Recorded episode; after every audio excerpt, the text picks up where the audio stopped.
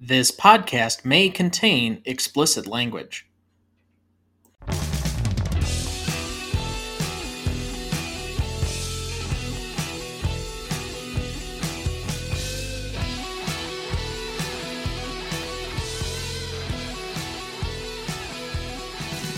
Welcome to the Greatest Movie of All Time podcast, the show that uses a unique grading style to redefine what the greatest movies are. I'm Tom Duncan. And I'm Dana Duncan. We also welcome our new celebrity guest scorer, the host of the Best Picture cast, Kieran B. Welcome to the show. Gentlemen, thank you for having me. Honored to be here. Big fan of the show and uh, super excited to be part of the pod here today. How are you tonight?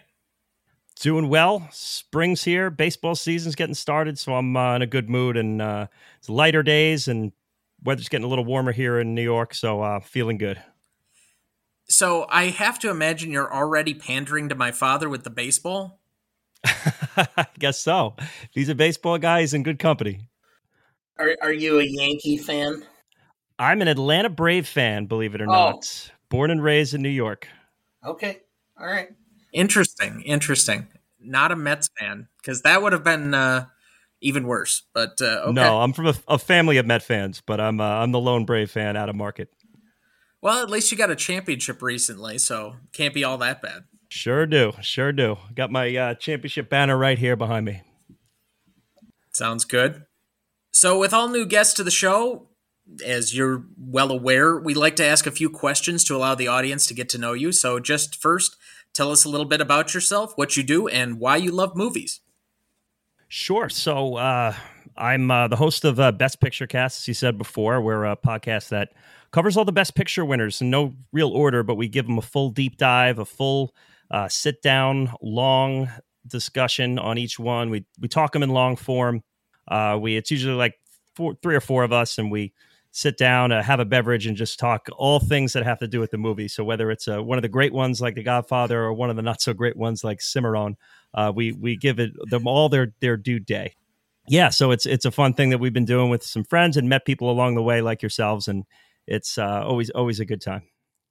So, I have a question, and this is off subject and completely out of our normal order, but the 1928 Oscars, the original ones, do you count that there are two Best Picture winners or not? So that first Oscars, we haven't dabbled with it just yet, but uh, you know, do we give do we give Sunrise its due day and and talk that one too? Because I do like that film a lot. Uh, Uh, as of right now, the plan is just to cover Wings, but maybe we'll do a we'll give a little love to to Sunrise too. It should should get in its own episode also. Personally, given that we have five years to go before the 100th Oscars, and there's going to be a big hoopla around that one, I'm sure.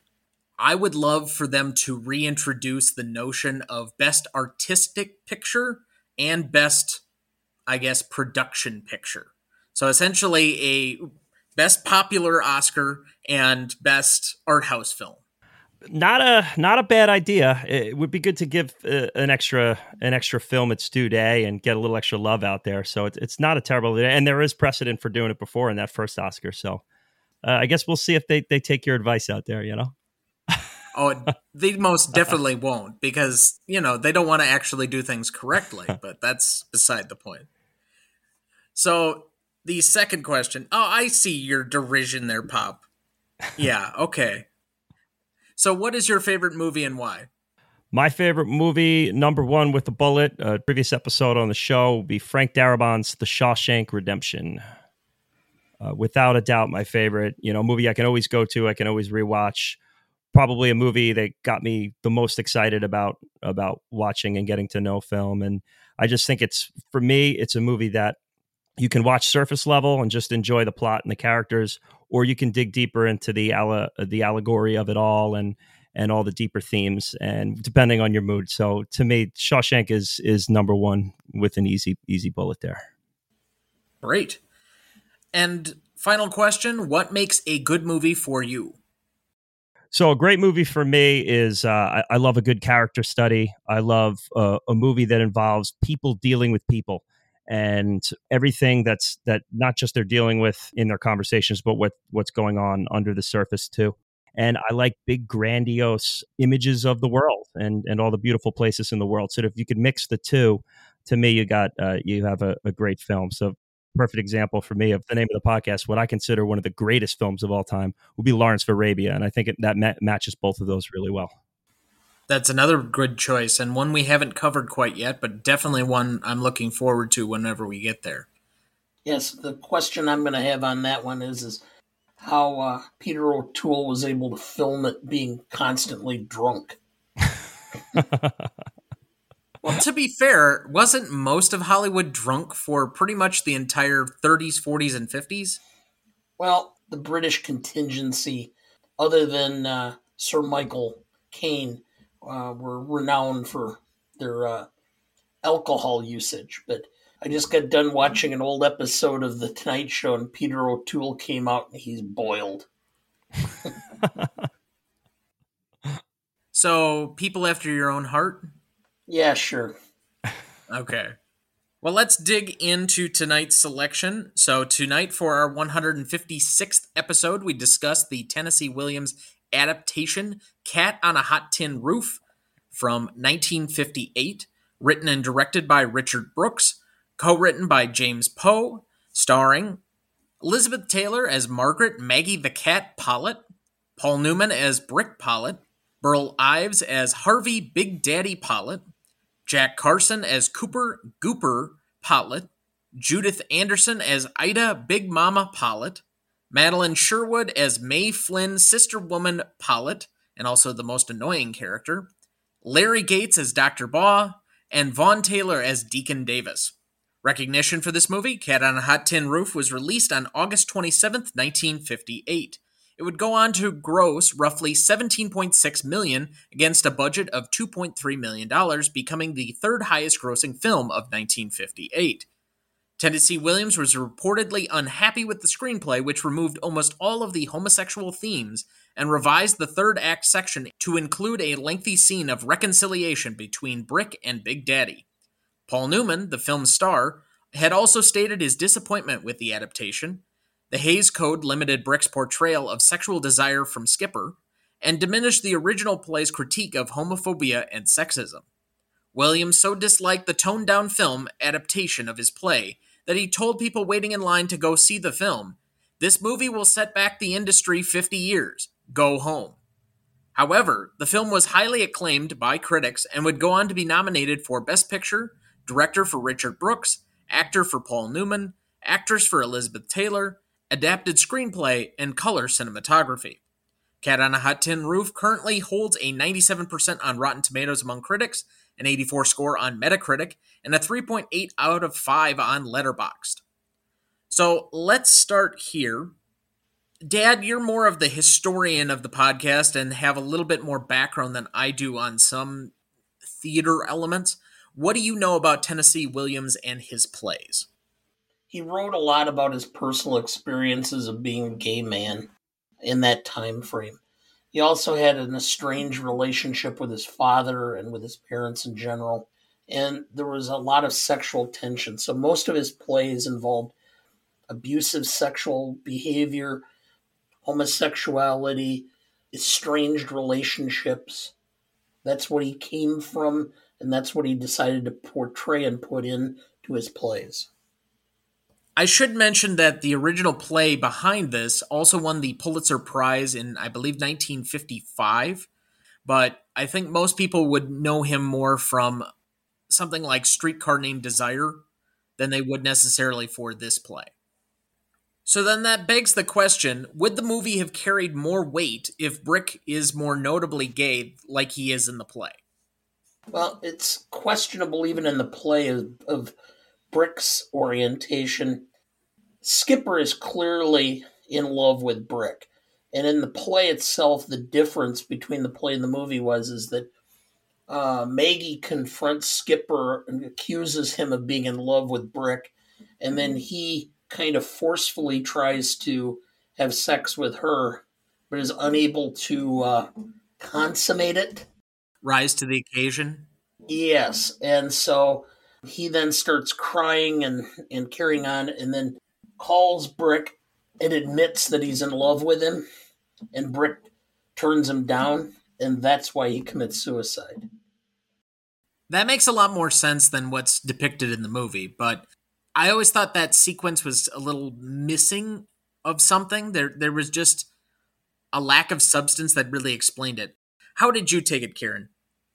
Yeah, I, I, would definitely agree that that section of the movie gets confusing for me. Even on my second watch, I, I was trying to put the pieces together because I mean, at, at, this point, I had at least done enough research to know what was missing and what the Hays codes weren't allowing the director to do. And I kind of put this as a little bit on the director because I think that some of the some of our our higher class directors like a Billy Wilder or an Alfred Hitchcock knew the parameters they had to work with and knew what they could and couldn't do and used those limitations artistically.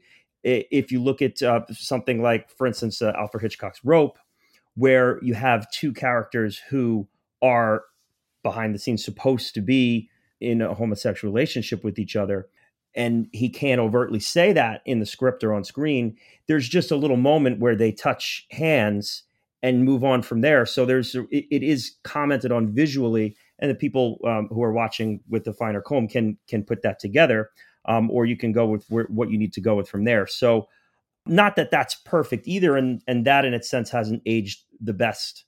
But nothing in, under those restrictions are going to age the best because the Hays Code really wouldn't let you do a lot of things that we see in film today. Uh, but I, I do kind of put that a little bit on the limitation of the director. I'd like to see a little more of a creative way around what they were handcuffed with there. Yeah, like I mentioned, I just think there's a little bit missing from that plot line. It just doesn't hold the emotional gravitas. Like when I watched the movie and I really tried my best not to look at any material ahead of time to like know what the movie was about or to really try and see, you know, any of the background necessarily so that I could just let the movie kind of wash over me. I had to question whether or not it, it seemed like Skipper was gay, quite clearly, but that there was some element of that that just didn't make sense. There was some part of the equation that was just missing. If given the emotional resonance of the original play, which was audacious in its moment, it would have made a much bigger impact at the time, even if it, the box office would have significantly dropped off as a result of it if they would have done done the movie like the play, it wouldn't have even played in most movie houses. Middle American South would not have even shown it. I'm not even sure it would have played anywhere outside of New York, Los Angeles, and San Francisco. Probably. Yeah, which is why I think, you know, you need a, a skillful director to handle material like that. If you're going to work within the Hays codes and you're going to work eh, in, in an area where you're limited in how you can tell the story, the direction really has to be top notch to execute there. And that's where I thought that the one area this movie was probably lacking the most. Well, I find it interesting that the director of the Broadway stage play was the same guy that directed multiple Tennessee Williams stage plays and had done the first two Tennessee Williams adaptations to the screen in Elia Kazan, but he strategically sat this one out, partially due to his decaying relationships with Williams and Williams's rather demanding demeanor. But I think he would have been the type of guy, given his background and all of the controversy surrounding him during the 50s, to be somebody who probably could have coaxed some of this out without necessarily being overt. Yeah, agreed. And and I think you'd see a different picture if you had Elia Kazan in here, uh, or if you had a just really a, a higher class director. Um, but this kind of just was a little bit of like a like a store brand Elia Kazan that's kind of felt like it. Throw that with stock score footage, which I thought was the toughest part of this whole film. It was almost distractingly bad to me. There's there's there's elements of this that I'm sure in a category later we'll we'll be able to tackle. So this was my first time watching the film. Do you have a prior relationship with it? Yes, I watched this about a year ago uh, when we covered the Best Picture winner of this year, Gigi, uh, another movie that I don't know would score great on your rubric. Uh, so I, I, like to pick one of the other nominees, and I'm a huge Paul Newman fan, huge Elizabeth Taylor fan. So with the two of them on screen together, it was an easy choice for me to pick this one, and I did enjoy it, you know, as a as a viewer, and I, I think it gets a little better the more you watch it because you can kind of figure out what's going on and kind of lean into the the dialogue and and the letter of the word a little more because it's very wordy the first time you see it But this is uh, within the last year or so. I'm new to this in, in that sense. It was not like a book we read in high school or anything like that. You mentioned Gigi, and I thought about downloading it and keeping it on my tablet near my bed because I'm an insomniac. I can put that on and I'll be right back asleep within a few minutes. the only trouble of putting that on any personal device is isn't there a song in there that is uh, Maurice Chevalier singing about little girls? Uh, yes, you'd be referring to Thank Heaven for Little Girls. Uh, I, I can't imagine that one going very classic. Yeah, the authorities may may uh, be checking in on you. At least throw a flag up or two. Yeah, G- Gigi is is is complicated. I'll put it that. Uh, it's not it's not as I don't think it's as bad as some people beat it over the head with, but it is definitely a complicated Best Picture winner. Well, of the Oscar Best Picture winners that were musicals to win Best Picture, I mean, it's got to be in the bottom three. Yeah, uh, yeah. I mean, I'm sure that that's going to probably be the popular opinion. I mean, I, I know you. I think you guys did My Fair Lady, right? Yes. I'm not a big My Fair Lady guy personally. Uh, I guess The Great Ziegfeld doesn't technically count as a musical. It's more no. like a, a sh- but that's a bad one though. But yeah, yeah, I, I, get you with I get you with Gigi on it. Well, I'm trying to think. Chicago is the only modern one. We almost had one with Cabaret, but The Godfather actually won over Cabaret. And so we're really limited to like West Side Story, My Fair Lady, Sound of Music, Oliver, Gigi, and American in Paris. I think that might be just about it. Yeah. Yeah, Going My Way is counted by some. I don't really consider it a musical, but it, I guess it, it it's more the songs are more kind of relevant to what's going on in the in the world of the movie. But I think you, you hit them all. Yeah, that sounds about right. And for lack of a better term, for about 30 seconds to three minutes, we had another Best Picture winner that was a musical for La La Land. Very true. Very true. Uh, yeah. I'm still disappointed about that one, but oh well. Anyway, so what do you guys think this movie is about? It, it's a story of fathers and sons, and the fact that fathers and sons have tend to have very complicated relationships. I know I had a complicated relationship with my father. I think my relationship with my father, because of inter- or divine intervention, fact that my mother passed 10 years before my dad, and I ended up basically having to take care of him in his last days, changed our relationship. But then again, he had a relationship with his dad, which, whew, um, is like the story of of uh, it was almost Dickensian in nature, and uh, so your father was an orphan. Virtually, when you live in fifty three different places before you're seventeen, and with multiple different relatives, you could almost say you were an orphan. I think that's a large part of it. The other is, is just the complex relationships that exist and how we tend to bury parts of ourselves in order to function and survive in society and to try to portray ourselves in a way that is acceptable to the general masses instead of expressing who we really are. I thought for sure, and it's going to have to do with my aboutism, but you would have brought up your favorite vocabulary word from the movie. Yes, mendacity to me, this movie is a lot about family, but it also is how many different Hallmark movies or Christmas movies are a family gets together and they finally tell the truth about all the things that they've been trying to paper over for years. It's all the lies that we tell within families. Yeah, there's there's a lot of uh, of self identity in this too, and you you mentioned the daddy. There's definitely daddy issues. Should we say big daddy issues? I would say. But um, yeah, there's there's a, a lot of, of, of self worth in this too, and what you what you build and what you earn and what and what you're worth based on it. I mean, we talk about Big Daddy kind of growing up, uh, his father having nothing, and him I built and worked for everything I have, and now he's at the end of his life, and what is it worth? Because he didn't have the love that he experienced with his father. And then you look at Paul Newman's character Brick, who built himself up as an athlete and now is kind of broken and and wondering where he can get back to that. And you know, I'm I'm a, a baseball coach myself, and I've done coaching and scouting and, and seen players get to real high levels. And you know, they dedicate their lives to it. And when it's over, you know, it's hard. And you know, I, I coach one guy who's actively in the major leagues on the on the San Diego Padres, but he's one of so many others that had that same dream, some of which were better than him when he was younger. And it's it when it's over, you really do have to kind of collect yourself and say, you know, I strive for this throughout the process in order to build my character and build myself, build a work ethic. But then you have to know where to go from there. It can't just be about that climb. And when the climb's over, you have to be able to settle down and, and build your life from there. And and usually the the most sound way to do so is with loved ones and with family. And I think that's what both of these characters struggle to do. Do you happen to be a Jets fan? I'm a Giants fan. I'm a big okay. Giants fan. Because I was going to say you almost need to advise a, a one Aaron Charles Rodgers on, on some of the. but we digress. A couple Packer fans, I'm guessing. Packer owners, yes. Uh, awesome. I was just going to comment about the relationship and such. It reminded me in part of um, the Springsteen song Glory Days and how the first verse is about the, the guy reliving high school when he was the big baseball star.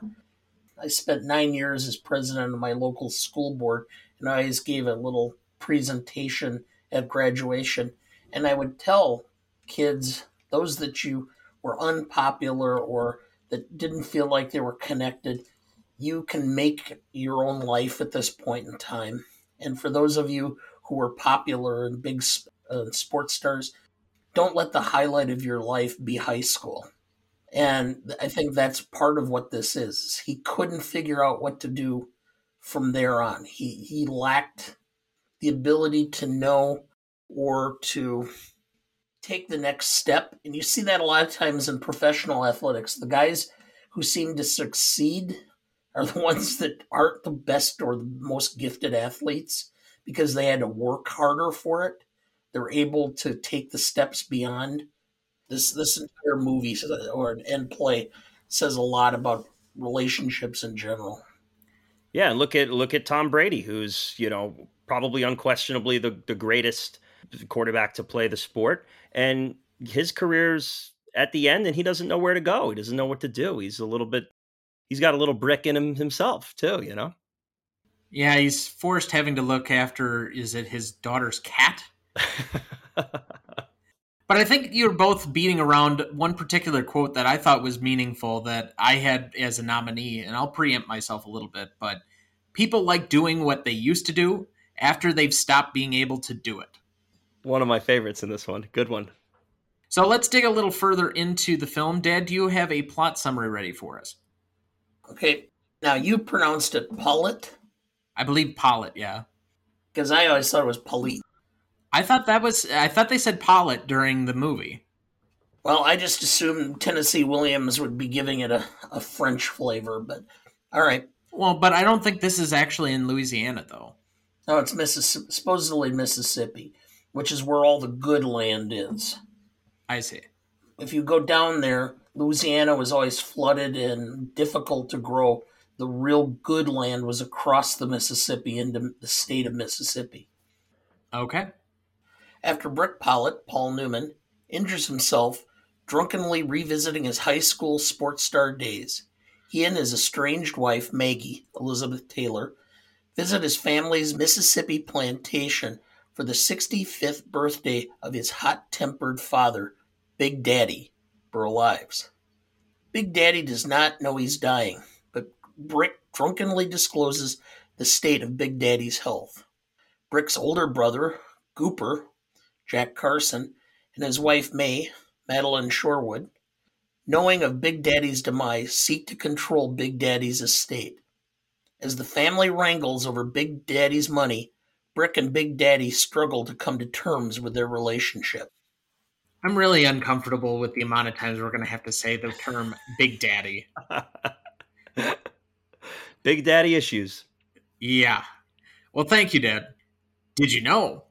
Elizabeth Taylor proceeded with filming even though her husband, Mike Todd, was killed in a plane crash on the same day shooting began. Did you know? Tennessee Williams wrote the role of Big Daddy Pollitt with Burl Ives in mind. Prior to the original staged production, Ives was known primarily as a folk singer, and many within the theater community questioned Williams's decision. Ives won rave reviews in the role on stage and screen and went on to a long and prestigious acting career. A note that I did not have in the Did You Know section, but he actually won for a different film Best Supporting Actor this same year. Did you know? This movie was originally to be filmed in black and white, as was the standard practice with artistic movies in the 1950s. Virtually all movie adaptations of plays of Tennessee Williams had been in black and white up to that time. However, once Paul Newman and Elizabeth Taylor were cast in the leads, writer and director Richard Brooks insisted on shooting in color, in deference to the public's well known enthusiasm for Taylor's violet and Newman's strikingly blue eyes. Did you know? Due to a musicians' union strike, the movie lacks a traditional musical score composed specifically for this movie. Instead, a canned score comprised of pre recorded pieces from the MGM Music Library is used. Most of this music, including the evocative main theme, was originally composed by Andre Previn for MGM's Tension in 1949. Did you know? Elvis Presley, Robert Mitchum, and Montgomery Clift all turned down the role of Brick Pollitt. James Dean was considered to play Brick, but died before production began. Did you know? The original play contained an utterance of bullshit by Big Daddy in what was then an audience shocking use of profanity on stage. Due to the motion picture production code enforcement at the time the film was produced, it was out of the question to include the line in the screenplay adaptation. And with that, we will take our first break and we will be right back. Before we jump back into the episode, next week we are discussing Steve Jobs from 2015 Directed by Danny Boyle, written by Aaron Sorkin, starring Michael Fassbender, Kate Winslet, Seth Rogen, and Jeff Daniels. You won't want to miss that one, so watch ahead of the show by searching the Reelgood app to find where it's streaming for you. That's R E E L G O O D. Best performance is up. Kieran, who do you have down? For best performance, there was a world where I had all three principals in this slot because I really like the three top performances in this one. Uh, I ultimately settled on on Paul Newman. Uh, I think he's has uh, the the least meaty material to start with, and then he builds up into his crescendo toward the end. And I really think he handles the internal moments really well and the stoic moments really well. Um, while Liz Taylor's bouncing around him doing her thing in that first act, it, I, I, have to go Paul Newman here, who's just a, a, national treasure. I have Elizabeth Taylor. I thought she had the the yeoman's job in this for a large portion of the movie, and I, I every time by the time I grew up, Elizabeth Taylor was more of a punchline because she'd gotten older, overweight, you know, the seven marriages. And it's it's after I go back and watch her when she was in her prime acting that I realize how really good she was. I think she did a really good job here. Then if you watch Who's Afraid of Virginia Woolf and you just go, wow, this woman could act. And um, you don't realize it until you go back and rewatch some of these films. I think you could be easily in one camp or the other as far as who would be the best performance. But I think for the majority, okay, let's put it this way. I'm going to predict that if you did not have one for best performance, you had them in best secondary performance. Is that correct? Yes. Yeah, because that's me too. It was really a choice of who do you prefer and who do you think had the better of those two, but it's not like there's that much separation.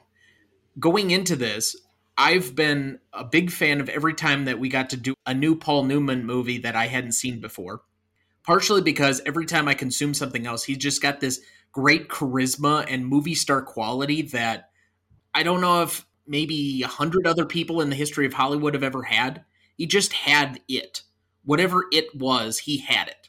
And that was one of the confusing things about this movie for me was he was not really a star in the way that he is in The Sting or Cool Hand Luke or any of these other really charismatic performances most of his role was much more understated. So, color me a little bit disappointed that I didn't get to see that side of Paul Newman, but I can respect the job that he performed. Ultimately, I went with Elizabeth Taylor too, just because I thought she was given the meatiest part. since we brought that term up before, and had to do probably the most, especially for the first two acts, I would say, of the movie, really getting you into it and getting you to care about any of these characters. And so that's just kind of where my mind went that every time I thought she was on screen, she was the biggest person on screen every time. But I don't have a fault going one way or the other. And like I said, I had Paul Newman as my best secondary performance. While it's not his leading man persona, I mean, he's playing a drunk, which frankly he did in most movies. And in real life, I guess he had to drink a 24 pack of Budweiser a day. Neither here nor there. If he could still put on performances like this and do that, have at it, Hoss. But uh, I don't know. There's a real subtlety to his performance that was necessary. And the pain that he's experiencing, obviously the physical pain from the ankle, although I don't think that's nearly as bad as uh, is made out basically in the movie. Because I think they said at one point his ankle's broken, but he immediately tries to shrug it off and say he didn't really break anything. And so it just seems like a really bad sprain, if anything. But that being said, most of the pain was under the surface. In that moment where he's in the bathroom and they're arguing through the door and he buries his face in her nightgown, I thought was one of the great, like, unsaid moments of the movie. And so I think arguably you could go Burl Ives here too, but I went with Paul Newman as my best secondary. My best secondary is uh, Elizabeth Taylor. Love, love, love Elizabeth Taylor. She would be my old school Hollywood crush. Um, I mean, she's just uh, uh she's fantastic. Everything you you said, Dana, about her is just is spot on. I don't know if you guys have seen A Place in the Sun. Another one of my favorites, George Stevens directed. She just crushes in that. Uh, it's great to see her in color here, and um, really, as as as Newman has that introverted performance where he's worn from the inside out until he gradually, gradually has to come out and explode.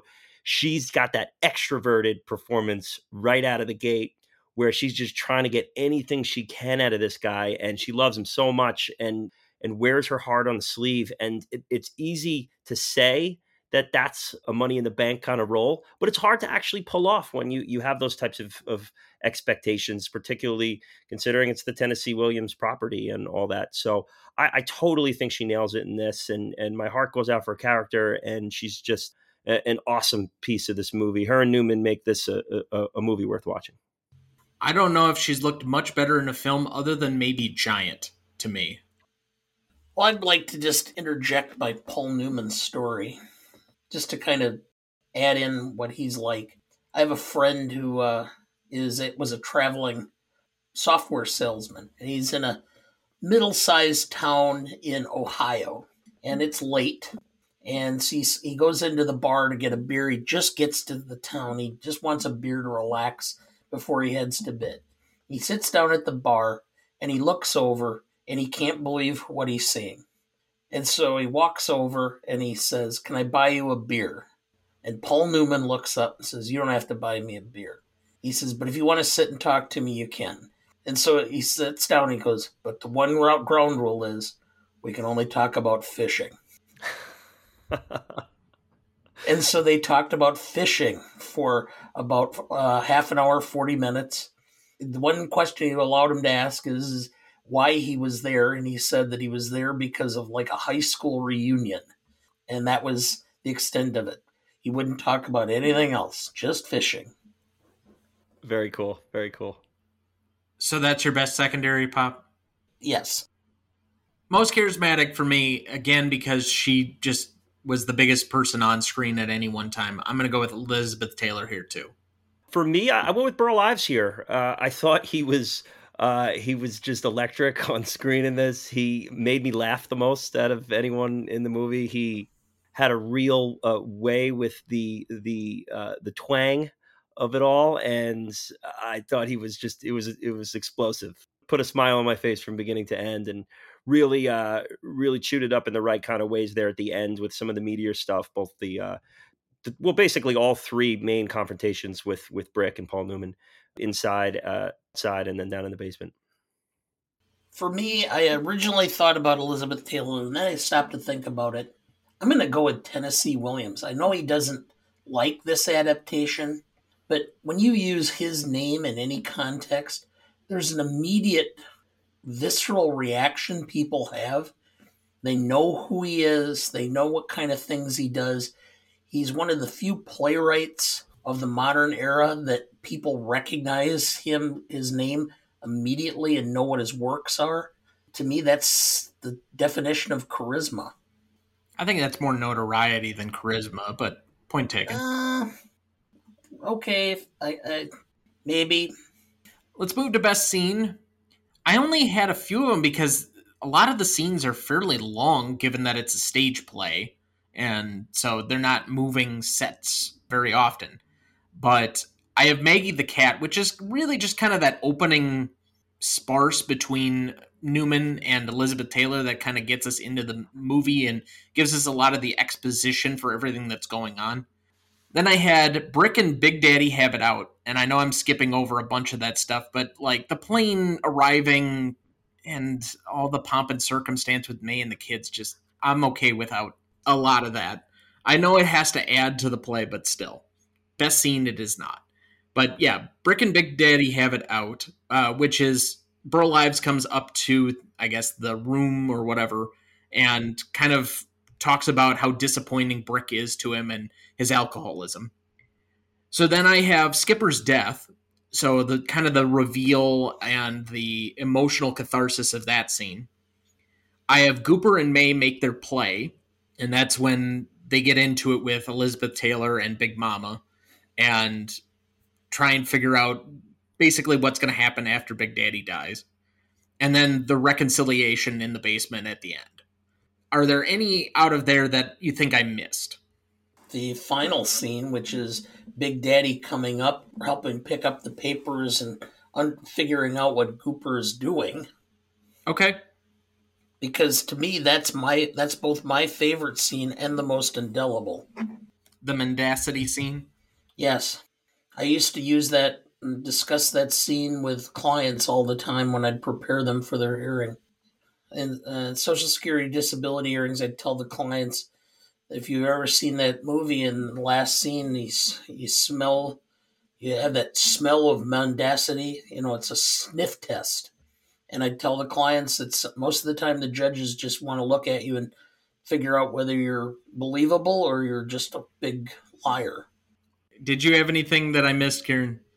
Uh, no, I think you. I think you lined them out pretty good. All right. So, what do you think is the best scene? for me, for me, the best scene is when uh, during the confrontation between Big Daddy and and Brick when they're out by the car in the rain and it's really coming to a head and he's talking to him about uh, heroes live 24 hours not just two hours in a in a football game that stuff and it's it's kind of the peak of of their conflict for me uh, before they reconcile in the basement later and before they really are, are jabbing at each other earlier. I think it really comes to a head when they get outside the house in the rain in that garage by the car. And uh, to me, that's that's the the peak of the movie for me. I think I'd have to go with a particular moment in the reconciliation scene, and that's when they're discussing his father, or not uh, Brick's father, but Big Daddy's father, and the suitcase he left him with the Spanish American war uniform, and talking about he left you with memories and love I thought that was a really moving scene or a really moving moment within the screenplay. So for me, that would probably be the best thing or the thing that sticks out to me most. But outside of that, I, I think my most indelible is them in the rain as well. Just that final confrontation where he lets it slip and then they're just both standing there knowing the consequences of everything that's been going on, all the lies that have been told to them to that point so that's a good trade off because my most indelible is your best scene there in the basement. Uh, Big Daddy talking about his daddy in the uh, by the by the burying him by the train tracks and uh, and he left you with love, not just the suitcase with the with the veteran uniform in there. So yeah, that was my most indelible. Dad, what did you think was the best scene?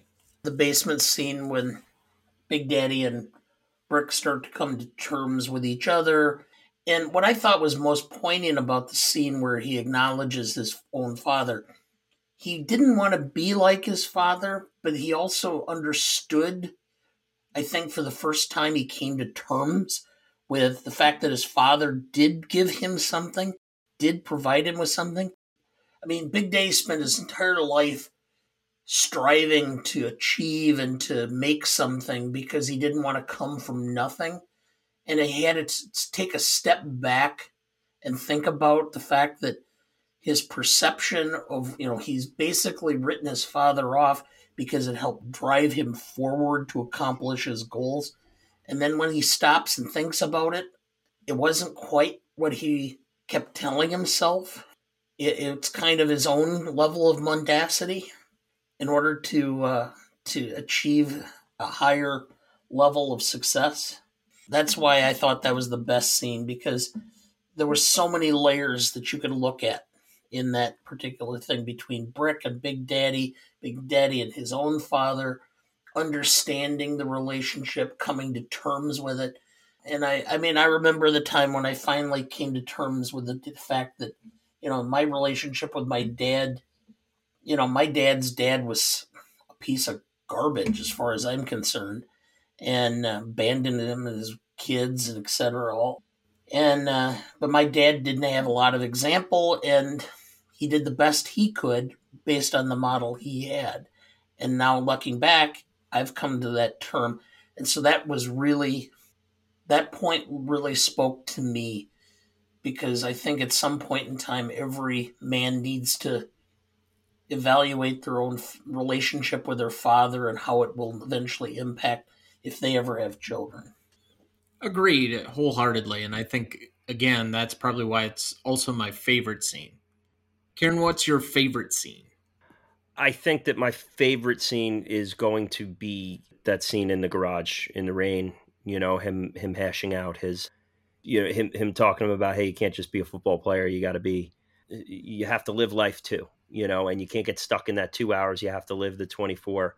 Uh, I, I think that that just spoke to me a little bit as you know, as as someone who's tried to guide young athletes and try to get them in the right track and how hard it is to to to get them to to fully realize that yes it is okay to put everything you have into something now but you have to know how to move on when when the time is right because that last game comes for everyone who's ever suited up whether that last game is when you're uh, a 38 year old hall of famer retiring or when you're playing your last little league game everyone has their last game so you have to be ready for it and you have to be ready to move on to, to, to what's next in life that looks like a good place to stop, so we will take our second break and we will be right back. Before we jump back into the episode, and before we get to the Stanley rubric in a minute, if you're ever curious about our master greatest movies of all time list that has every graded movie we've ever discussed on the show, there's a link in the episode description of every episode of this show, or you can go to ronnyduncanstudios.com slash gmoat podcast and find it as the top entry on the greatest movie of all time podcast show page. That has the grades we've done so far for all 147 movies we've graded, and we continue to add more each week. Make sure to check that out as we go and follow along. Dad, do we have anyone to remember this week? Yes. Gloria Dea was 100 years old. American actress was in King of the Congo and one of my all time favorites, Plan Nine from Outer Space. She was also the first magician to perform on the Las Vegas Strip. Not even just first female, but first magician overall, as far as I saw in the obituary. So that's impressive. Lance Reddick, uh, 60, American actor, The Wire, Fringe, and uh, John Wick. Also, a very talented musician, but yeah, this was a rather sudden one. He's been doing the promo work for John Wick 4. He was set to be in the spin-off Ballerina coming up here that was kind of the I guess background of where John Wick actually came from that they get to in the third movie. And so it's a rather sudden death for somebody that we just discussed here on the show a couple of weeks ago when we did the John Wick episode. Somebody that has been kind of one of those great character actors in the background of things, but you really notice him when he's on screen a terrible loss as far as that's concerned. And I know with John Wick 4 coming out, he gets a certain level of extra crescendo to his passing, but still, somebody that really could have done a lot more good work. And it's very unfortunate because, as it turns out, apparently he died of natural causes that we still don't know what. The Wire, my favorite show ever. Played Lieutenant Daniels on The Wire, just a, a, a wonderful character with great integrity, and he portrayed him so well. Uh, also had a small bit part on Lost too, another a favorite show of mine. So, um, R.I.P. for sure. And so we remember these here for their contribution to magic, movies, music, and the arts, with a moment of silence here in their honor.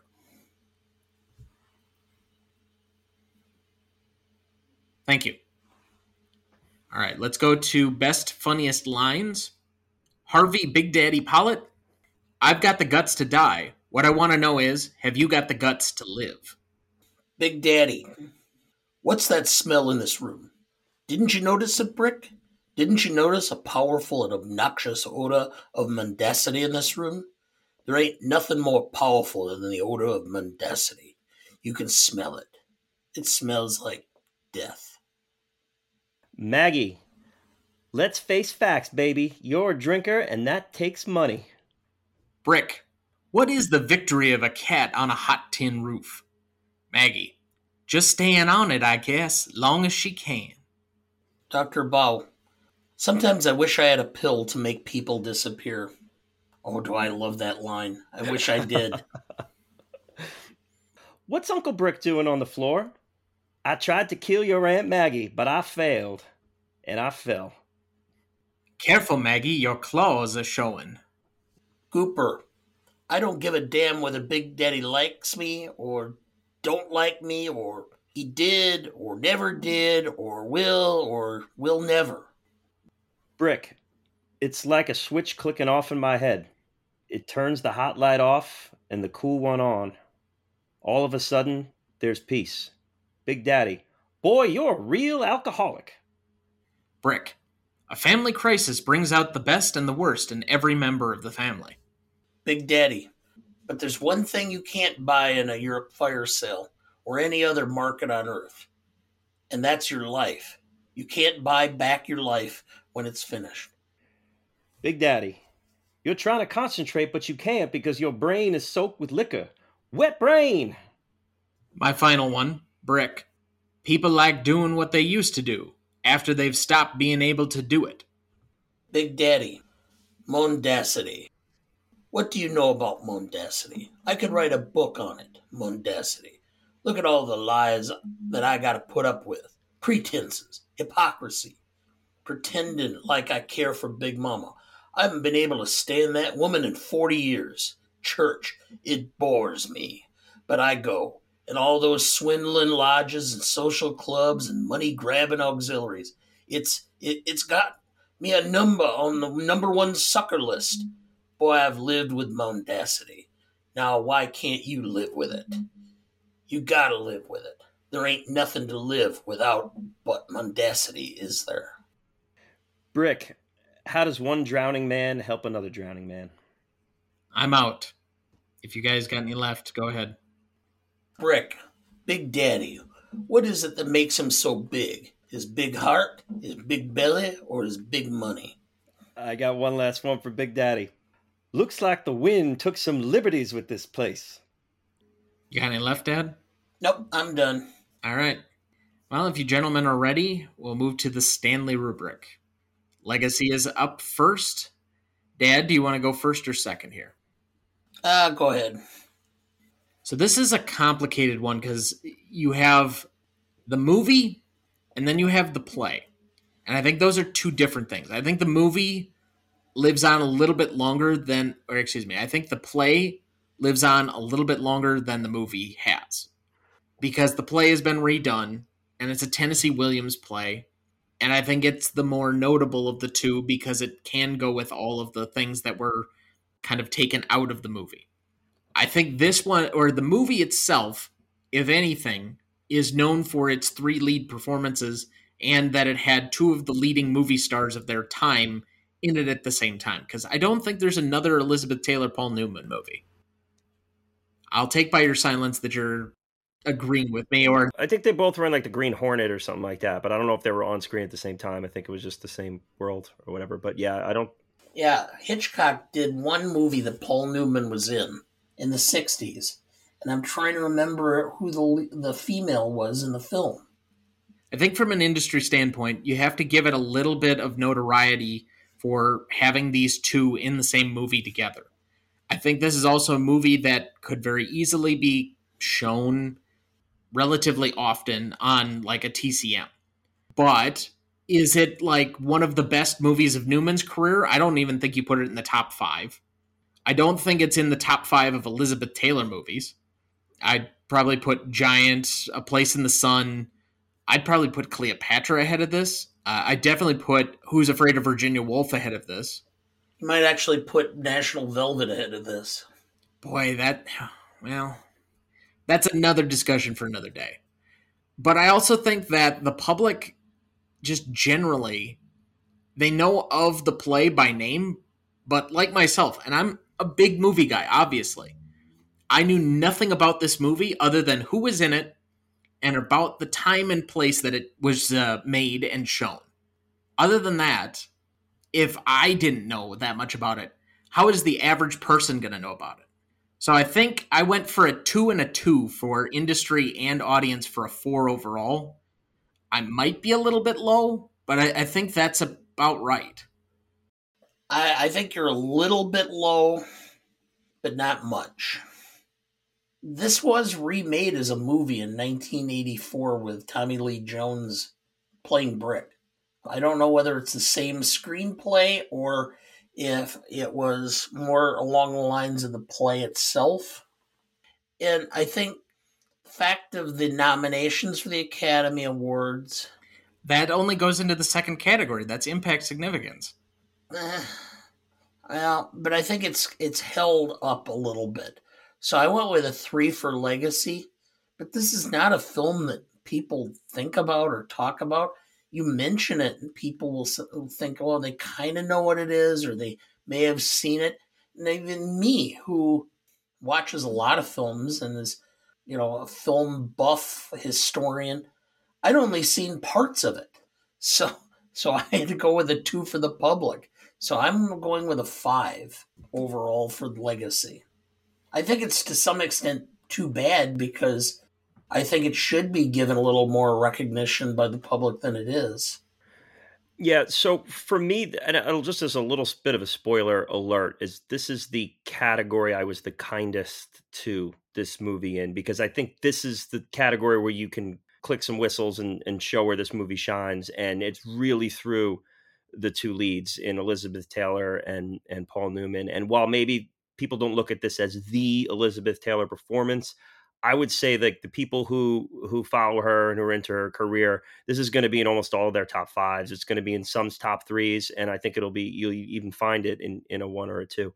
Uh, they're both wonderful on screen. Paul New- a Paul Newman nominated role carries relevance throughout history, just because you'll look at that list and see, all right, he won this late Oscar. What were the other ones he were up for? And this is a recognizable name on that list.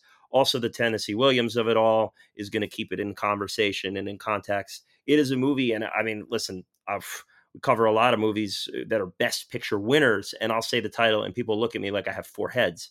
This is a movie. When I said I was going on a podcast to cover, everyone had heard of it.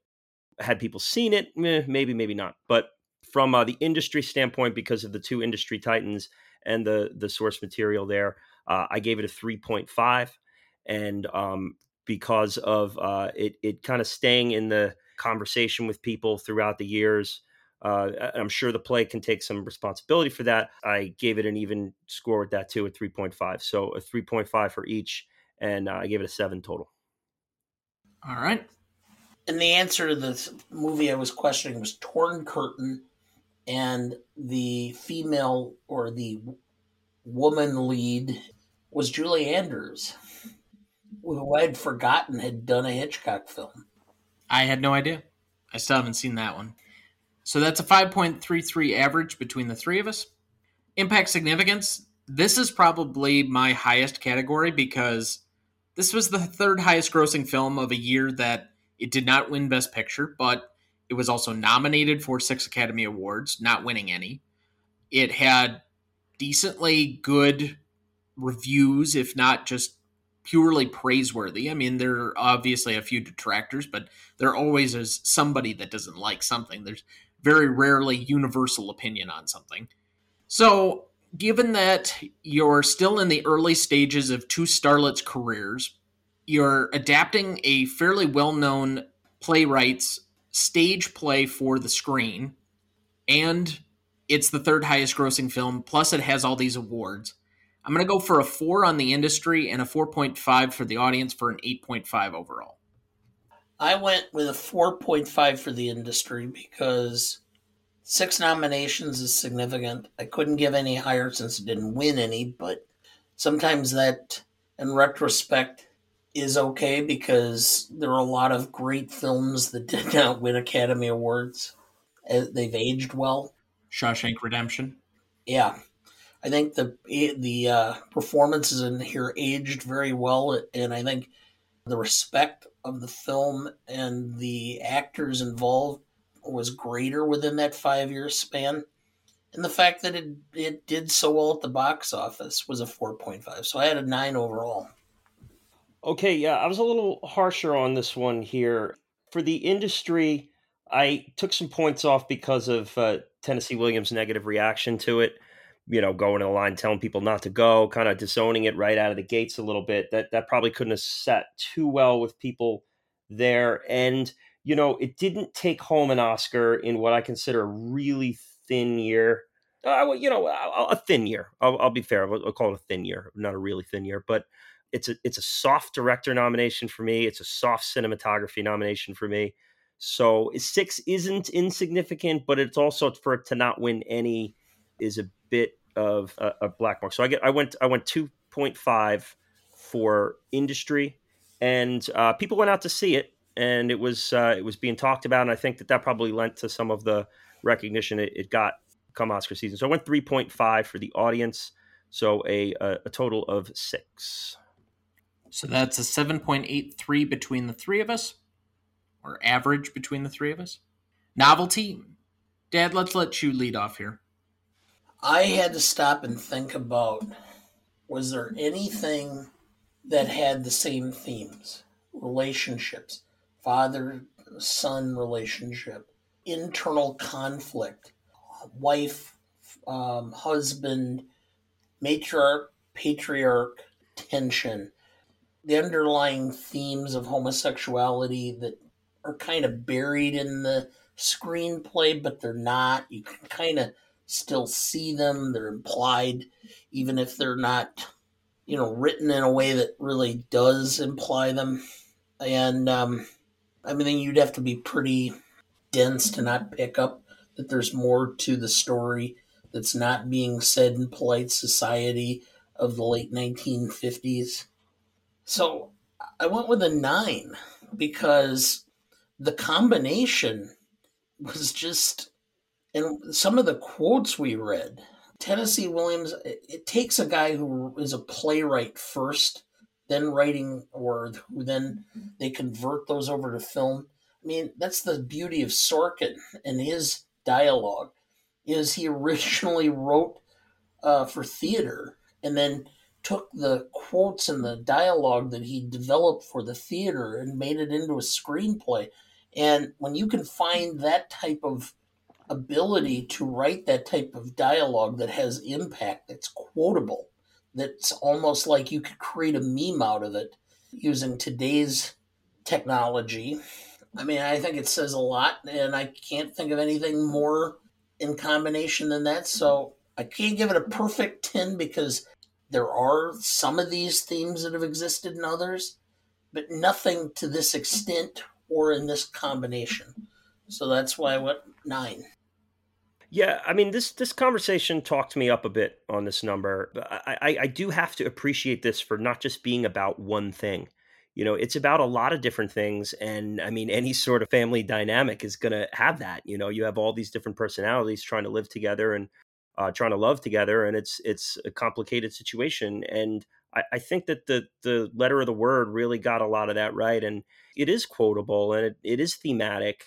Even the throwaway lines are, are kind of fun, and it, it makes you smile a little bit, makes you laugh. You know, as far as the medium goes, I don't think it did a ton for the medium. I think it is kind of like pretty much what uh, a, a Tennessee Williams adaptation is going to be. The one thing it added is is the color of it, and you know this is a, a this sort of film would typically be filmed in black and white, and the introduction of Newman and and Elizabeth Taylor, as as you said before, kind of allowed them to put this in color. So it gets a little bit of a check mark there. So I, I think I, I think uh, I've been talked up to a seven on this one.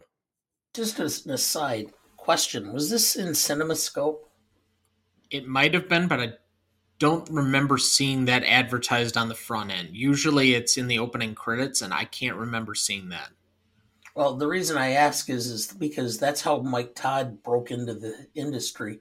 He and his uh, partner developed CinemaScope. Mm. Around the world in 80 days, right? Yeah, so I'm just wondering if the fact that, you know, if Elizabeth Taylor's going to be in it and I'm her husband, you have to film it in CinemaScope, which is widescreen in color. So I think I'm coming up from my original stance. I was actually rather low, and it was partially due to the fact that I thought they took out some of the most audacious parts of the play. And so I kind of held that against the movie. Maybe that's not exactly fair because I do think there are a lot of parts of this movie, moving conversations, interrelated dialogue that is still a somewhat universal. And I also have to give this credit because I don't remember a lot of other family all being together in one situation and, and hashing out their problems type of movies prior to this in 58. So I have to give that credit because, as I mentioned before, there are a ton of movies that borrow this kind of trope where everybody's together for a wedding or everybody's together for Christmas or something or other, and they all have this baggage with each other, and then they hash it out, and that is your central family drama of a movie now. Okay, that's common now. When has it been before that? Before this film? That's what I'm saying. I think this was somewhat inventing of the archetype, if you will. Okay. So I'm a bit conflicted because I still feel a little bit jaded on them taking out what I thought would have been some of the most meaningful parts this is a movie that because they took out those, and if you'd done a straight play adaptation, I would be a little bit more forgiving. I think I'll match the seven and do that for novelty here. Okay, but again, Tennessee Williams, if you watch the play Streetcar Named Desire versus the film Streetcar Named Desire, it is much more graphic in play, the rape scene of Blanche but they couldn't film it that way because of the fact that it wouldn't be able to play across the country. There were just so many areas of the country that would not put it in the theaters if they put or if they did a clear adaptation from this the play. New York was different than Middle America and the South. So I don't hold it against it. This went as far as it could almost to discuss an extremely sensitive issue that uh, was kind of not discussed in polite society the 1950s.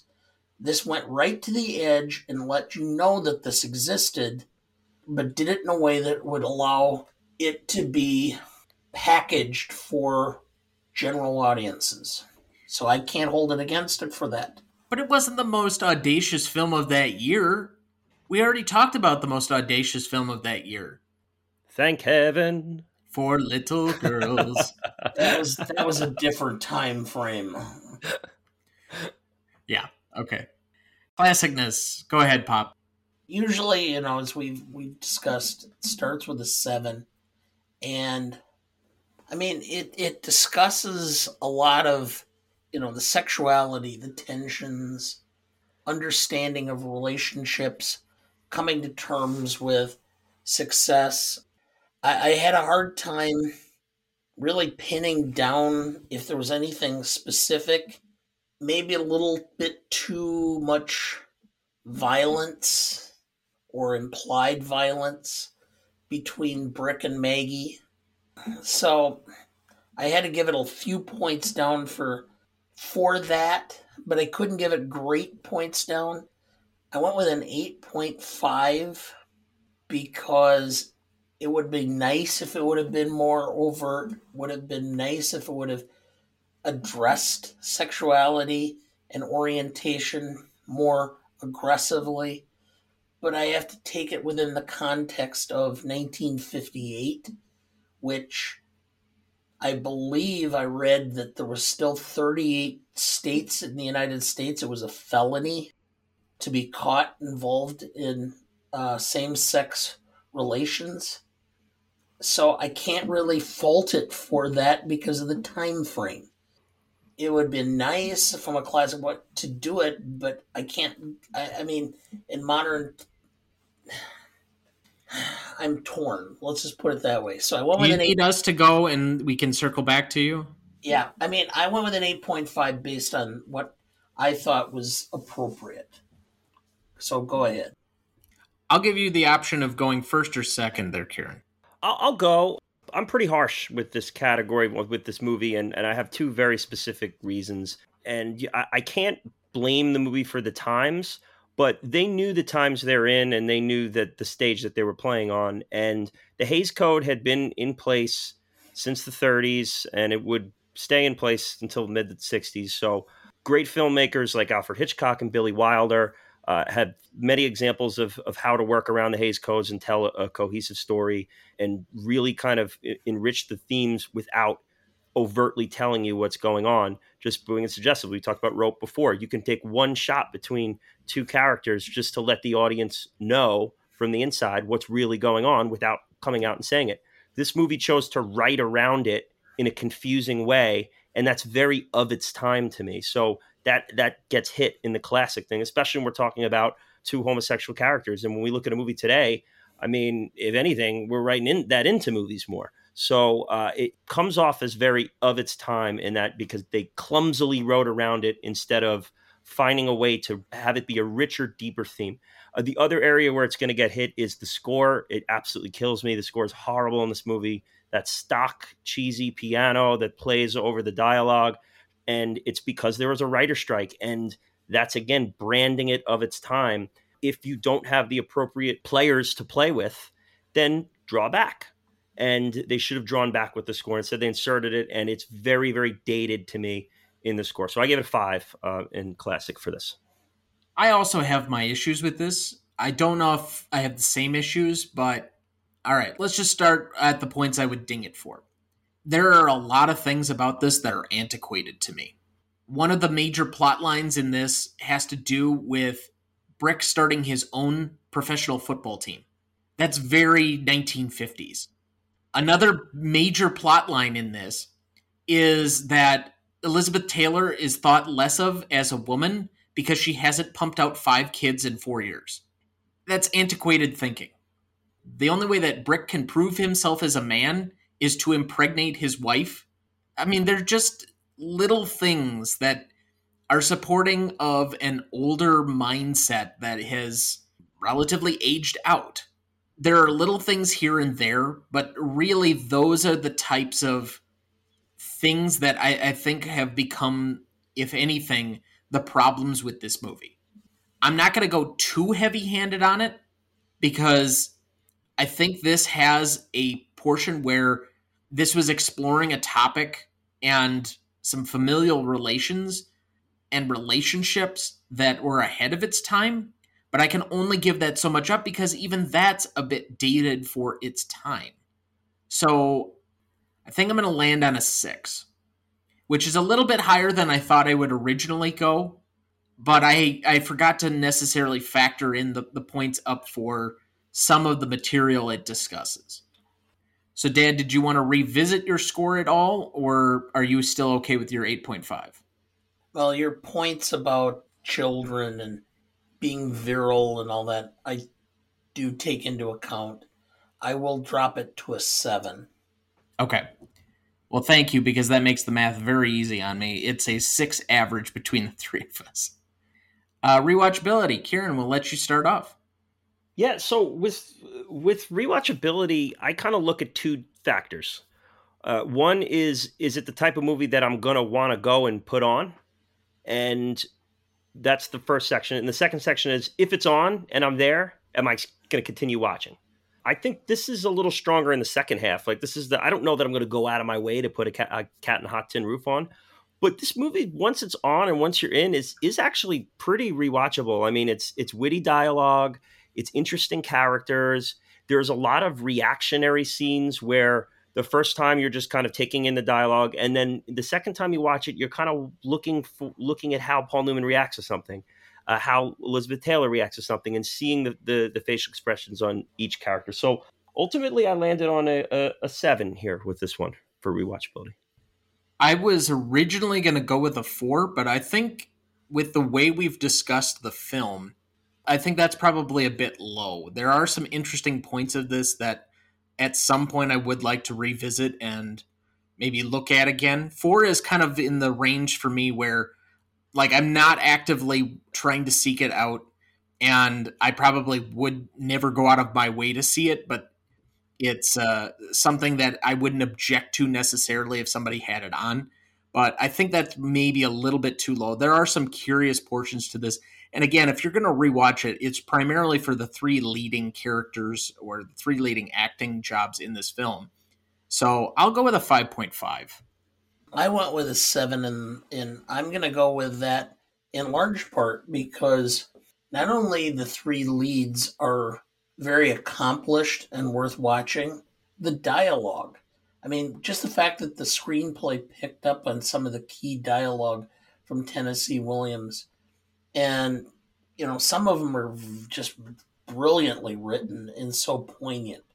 Yet today, periodically people will ask because they know I do this. They'll, you know, like ask for recommendations and I keep a list. This is one that I'm going to suggest or put on the list and go, it's worth watching because it's three very good stars that are well known. It's a Tennessee Williams play with some great dialogue that's quotable. So to that extent, uh, that's where I usually rank you know, if it's on and I'm flipping around, I might sit and watch it for a while just because I'm in part mesmerized by great acting and great dialogue. So that's a 6.5 average between the three of us. For our audience score, we had a 72% for Google users and a 92% for Rotten Tomato users. That's a pretty wide gap. Not the largest we've ever seen, but still pretty wide. For an 8.2 score in that category. So to recap the categories, we had a 5.33 for legacy. We had a 7.83 for impact significance. We had a 7.67 for novelty, a 6 for classicness, 6.5 for rewatchability, and an 8.2 for audience score, giving us a final total of 41.53, and currently placing it on our list between Slapshot and The Artist. All right, a Best okay. Picture winner there. Another Paul Newman movie and a Paul Newman movie. Yeah, yeah, yeah. A little bit of uh, like for like. So, all right. Remaining questions. The last scene of the movie is quite obvious what's going to happen for the next five to ten minutes. My question is: is I'm sorry that's that's all that you're talking about, but okay. I'm talking the average, not my average. Well, I know. I guess you could talk about what you're striving towards. Let's just say no one has ever complained about my average length of time. Dead men tell no tales. okay. But essentially, is Brick just going to help up to the point where he impregnates Maggie, or is he going to go further than that and reconcile? Of course he's going to reconcile. You talked about the point where he's in the bathroom and he's got her her nightgown in his face and he's yeah, he loves her and he's infatuated with her and her being, but he's also angry and he can't overcome his I mean, he's got extremely conflicted feelings. Now those feelings have partially resolved and now this is going to break the logjam. Assuming he feels the same way when he sobers up, which leads me to my next question: What is this dude's hangover going to look like in the morning? I mean, he has been he has been drinking bottles of whiskey all day and fighting with his family. I mean, he is he's going to have a lot to think about in the morning. So I'm, that's all I'm going to say. I'm going to say he doesn't have a hangover in the morning because he's still liquored up. Gonna keep keep the hair of the dog. Uh, that, that He's just still drunk by that point because of the amount that's in him.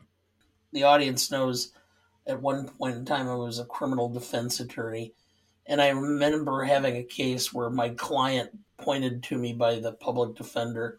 Blood alcohol was 5.2, You mean 0.52. 0.52. And uh, I'm like, there's no way. There's no way. So I called the state crime lab and I said, this has got to be a mistake. There's no way this guy could be driving a car at 0.52. He goes, well, is this guy, what, what fence is this? I said, it's seventh. He goes, oh, there are winos in New York that they've tested that are 0.3 and they act sober because they have so much alcohol in them that if they don't have that level of alcoholism in them, they, they have a seizure and they can't function. So if he's been drinking that long and that much, you know, probably he's not going to necessarily have a hangover because he's going to be having to maintain a level of alcohol in his system to function. Yeah. So I mean, if they have this kid, this kid's gonna be growing up with some some issues here. I think this this is not the easiest family to be a part of, and there's daddy issues born right into the whole deal. Unless, hey, listen, Brick may go off and meet a, a nice guy, and maybe he's got two dads, and they're they're really good fathers together. You know, maybe so maybe that that balances it out. I don't know. Okay. Do Gooper and Mae get cut in on the inheritance? Because it seems like everybody's just annoyed with them. And for good reason. Mae is one of the most shrill characters I think I've seen in a mainstream movie. My favorite part of watching this movie is your mother watched it with me and she turned and said, I'm sorry, but that actress is homely. and for my wife to make a comment like that takes a lot. I guess it was in part not the most attractive, and then the character she was playing. Oh my god! Ugh. Ugh. I mean, if I'm Gooper, I would I, I would have to question why I married her. Yeah, I think they get something right. I don't think he com- he completely puts the whole thing over uh, onto Brick's lap. I think they get a little something there. You know, I don't think they get completely cut out of the inheritance. Well, given that Brick doesn't seem to care that much about getting all of it or any of it, to be honest, I could see them taking a significant portion. Moreover, if he's really a corporate lawyer, he's waiting until that point in order to get control of things. What a piss poor lawyer. Just because you go through law school does not mean you're a good lawyer. Well, I know that because That's how they make you a judge. Kruger uh, Dunning uh, Kruger syndrome. Dunning Kruger concept. Only ten percent of anybody in a profession really understands what they're doing, and that's accurate. I can tell you just from the lawyers I know that there's only about ten percent who understand what they're doing. Yeah, but 100% of them think they know what they're doing.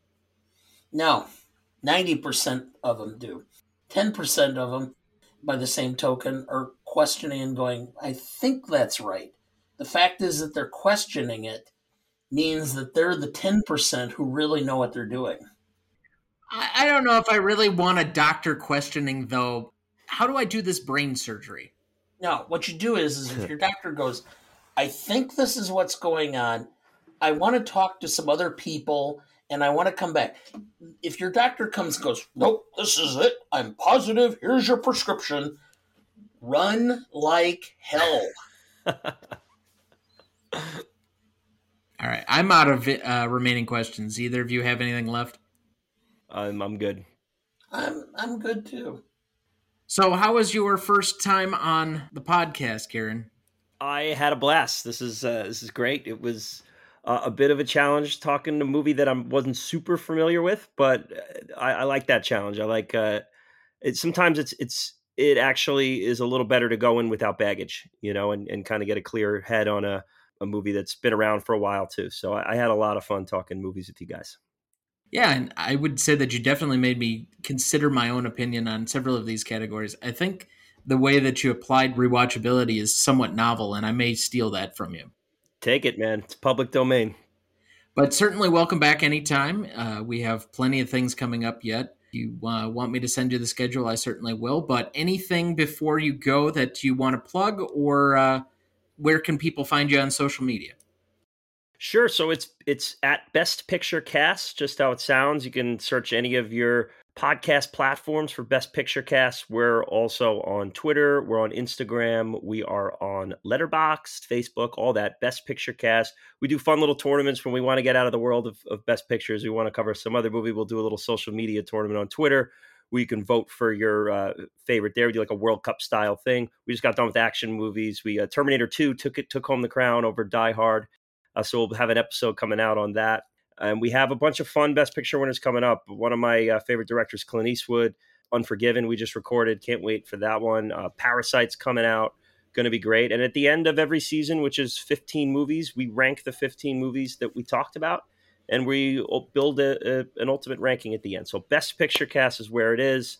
Check it out and hit us up. We love to hear from everybody. Yeah, I have to go back through and uh, now th- that we have a newest Best Picture, re rank all of my 95 or 96 that I had down. I, I finally finished everyone going back to 1927. It's going to be a little bit of a project, but still fun. I'm in the process of getting it. Four more, and you get a hat. it's our five member club. Okay, you cannot mention this to any upcoming guests anymore until you actually have made the fucking hats. Oh, I will have the hats here shortly. I have. you, have said that now for a month and a half. Oh well, okay. I actually have time now. The hats are going to become mythical here at, at a, a certain point. I'm okay with a mythical uh, proverbial hat too. So anytime you guys want me on, I love uh, I love to talk movies, and this was a, this was a blast. This this uh, dynamic here, so it's all uh, I'm all for it. Anytime you guys need a guest, you just hit me up. Well, I'll send you the upcoming schedule, and you can take a look at uh, anything that's unclaimed for at the moment. But I think Adam's got two coming up over the summer: Wolf of Wall Street and The Dark Knight. Oh boy, yeah, that's that's going to be an exciting one because that's going to be one of our rare four-person podcast. I promised myself I wouldn't do it anymore because the editing just gets so difficult with the amount of tracks on there. But all right, I'm I'm gonna blow that one out. We've been saving that one for a while. It's four seasons in. We might as well do that. You got to challenge him too. Give him like uh give him like an old John Ford or something. You know, really make him cut his uh, his teeth a little bit.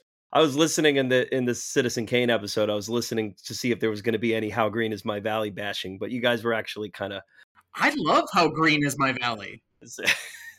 it, I, am a huge uh, huge "How Green" guy. I'm, I think they got it right that year personally, but just remember, That's just me. if the horizon's on the top, it's interesting. If the horizon's on the bottom, it's interesting. If it's in the middle, it's shit. Amazing.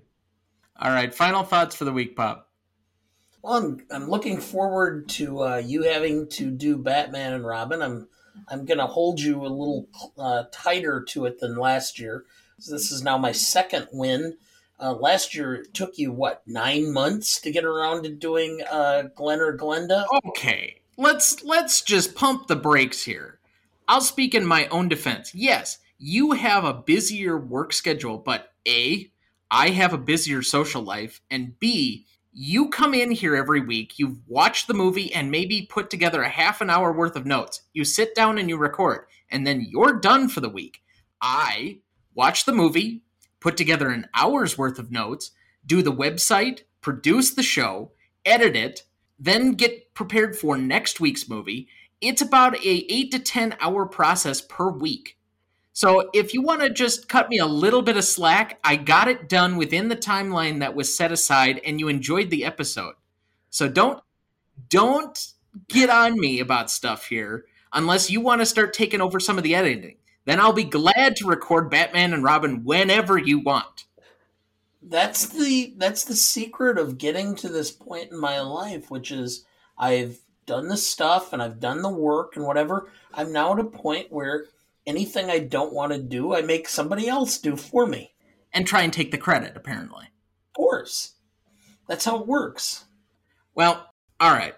So I'm just going to transition. Since we were talking about Adam, one of the worst opinions he's ever had, and this was in your Oscars preview podcast on his show, is that Quentin Tarantino is overrated. What the fuck is he thinking? Yeah. I I think that's that's got to be a generational thing or so. You know, I I, I don't know. I'm, I'm, he's one of my favorites. Uh, I I actually just got done rewatching his filmography. I have I have two. I have Hateful Eight and Once Upon a Time left, but those are the two I've probably seen the most. So I'm not like in a rush to rewatch. Hateful Eight's a yearly watch for me. It's one of my favorites. Well, there are a couple of his I still haven't gotten to yet, and that I've wanted to. I just haven't had the time to get through them nearly as much as I did in the pandemic. But the big topic that I wanted to discuss, and I told Dad that I would wait till Wednesday to get his genuine reaction. This time last week, we got the note that he has finished the script allegedly for his 10th and final movie, that the working title is The Movie Critic. And it's allegedly going to star a female led person that's in the make of supposedly of a Pauline Kael. Mm. Okay. I don't know about you, but I was beaming from ear to ear when I heard that. Yeah, I mean, I'm I'm in on it. Well, he just wrote that great book on uh, revisiting a lot of the movie criticism from I think the 70s. I know he's been thinking about this for a while. I just hope that he brings back all of his favorites. Harvey Keitel's got to be in there. Samuel L. Jackson's got to be in there. Maybe a Travolta, an Uma Thurman. Throw in a Leo and Brad Pitt everybody's going to basically stop and say, This is my last chance to work with the man. He's 65. Or no, is he 65? Uh, no, I think he's uh, just about to turn 60. Excuse me. Yeah, I, I yeah, I, I think. Yeah, he's about my age. But uh, he's going to go out with a bang. You're going to get some some all the the usuals, and you'll get some new newbies too. Kind of like how Pacino was in his last one. Like you'll, you're going to see a bunch of people who haven't worked with him that'll get in there too. I think it's going to be star studded. Well, I think for as long as some of these cast lists have been before, there may not be a minor person in any extra role. Like it may literally be everybody just stops their calendar to show up for two minutes on a scene. Yeah. Oh, cameos all over for sure. So I can't wait to hear some of the casting rumors on this thing, and it's going to supposedly be filming in the fall. We still don't know who the distributor is going to be because once Upon a Time happened at Sony post Me Too, and he does not have any exclusivity with them, but they're the thought to supposedly be in the front runner seat at the moment. So I think that will also make a big difference. How about Josh Gad as Roger Ebert? I could buy it. Who who is Roger Ebert? Josh Gad. Hmm. Yeah, I could see it. But then again, the only guy that, as far as the look and the rest of it, that I could see playing Gene Siskel is maybe J.K. Simmons. But he's too old. I know. But he would. He would make a great Gene Siskel. Did he say what it's going to be set in? What time frame it's going to be set in? So I think it's the early 70s. So there's a thought that it may be in a similar shared universe post Once Upon a Time in Hollywood. So that you could bring back Rick Flair, or not Ric Flair, uh, Rick Dalton and uh, Cliff Booth. Oh, cool. What if you were to do The Godfather? It's all interwoven with The Godfather. Uh, I don't know if I need that. There are a lot of great films from the 70s. Like, uh, I still maintain it's the best f- decade of film ever made. Oh, I'm with you there, 100%. In fact, I was thinking about this earlier this week if we wanted to take a break from any of our regularly scheduled stuff and just kind of slow play things, not like we need to, because there's thousands of movies we could do, and we could be doing this show for 20 years. But if we wanted to, we did a top 10 list of the 50s, but we didn't come to any consensus.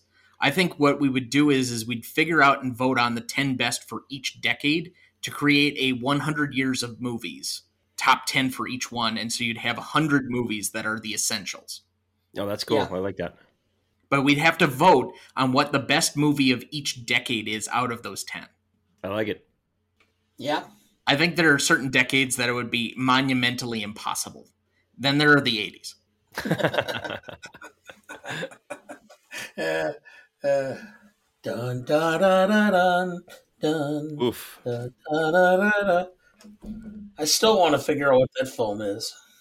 Oh, you'll have your chance. That's oddly one of our highest rated episodes. I'm like, why am I watching this? Yeah, it's a that's a tough tough hang, Chariots of Fire. Let me tell you, the movie moves in reverse. yeah. Well, that'll do it for us this week. Thank you for listening. It's not binary. You can be decent and gifted at the same time. Next week, we are discussing Steve Jobs from 2015, directed by Danny Boyle, written by Aaron Sorkin, starring Michael Fassbender, Kate Winslet, Seth Rogen, and Jeff Daniels. You won't want to miss that one, so watch ahead of the show by searching the Reelgood app to find where it's streaming for you. That's R E E L G O O D. Please like, follow, rate, and review, or whatever on whichever platform you have so that more can join in on our fun. You can also email the show at the new RonnyDuncanStudios.com, sign up for our newsletter, find our new Facebook page under Greatest Movie of All Time Podcast, or find us on Instagram, Twitter, or now TikTok at the handle at GMOAT Podcast. Greatest Movie of All Time is a production of Ronny Duncan Studios. Our show is mixed, edited, and written by Thomas Duncan. Our music is thanks to Purple Planet Music. Our technical provider and distributor is Captivate FM.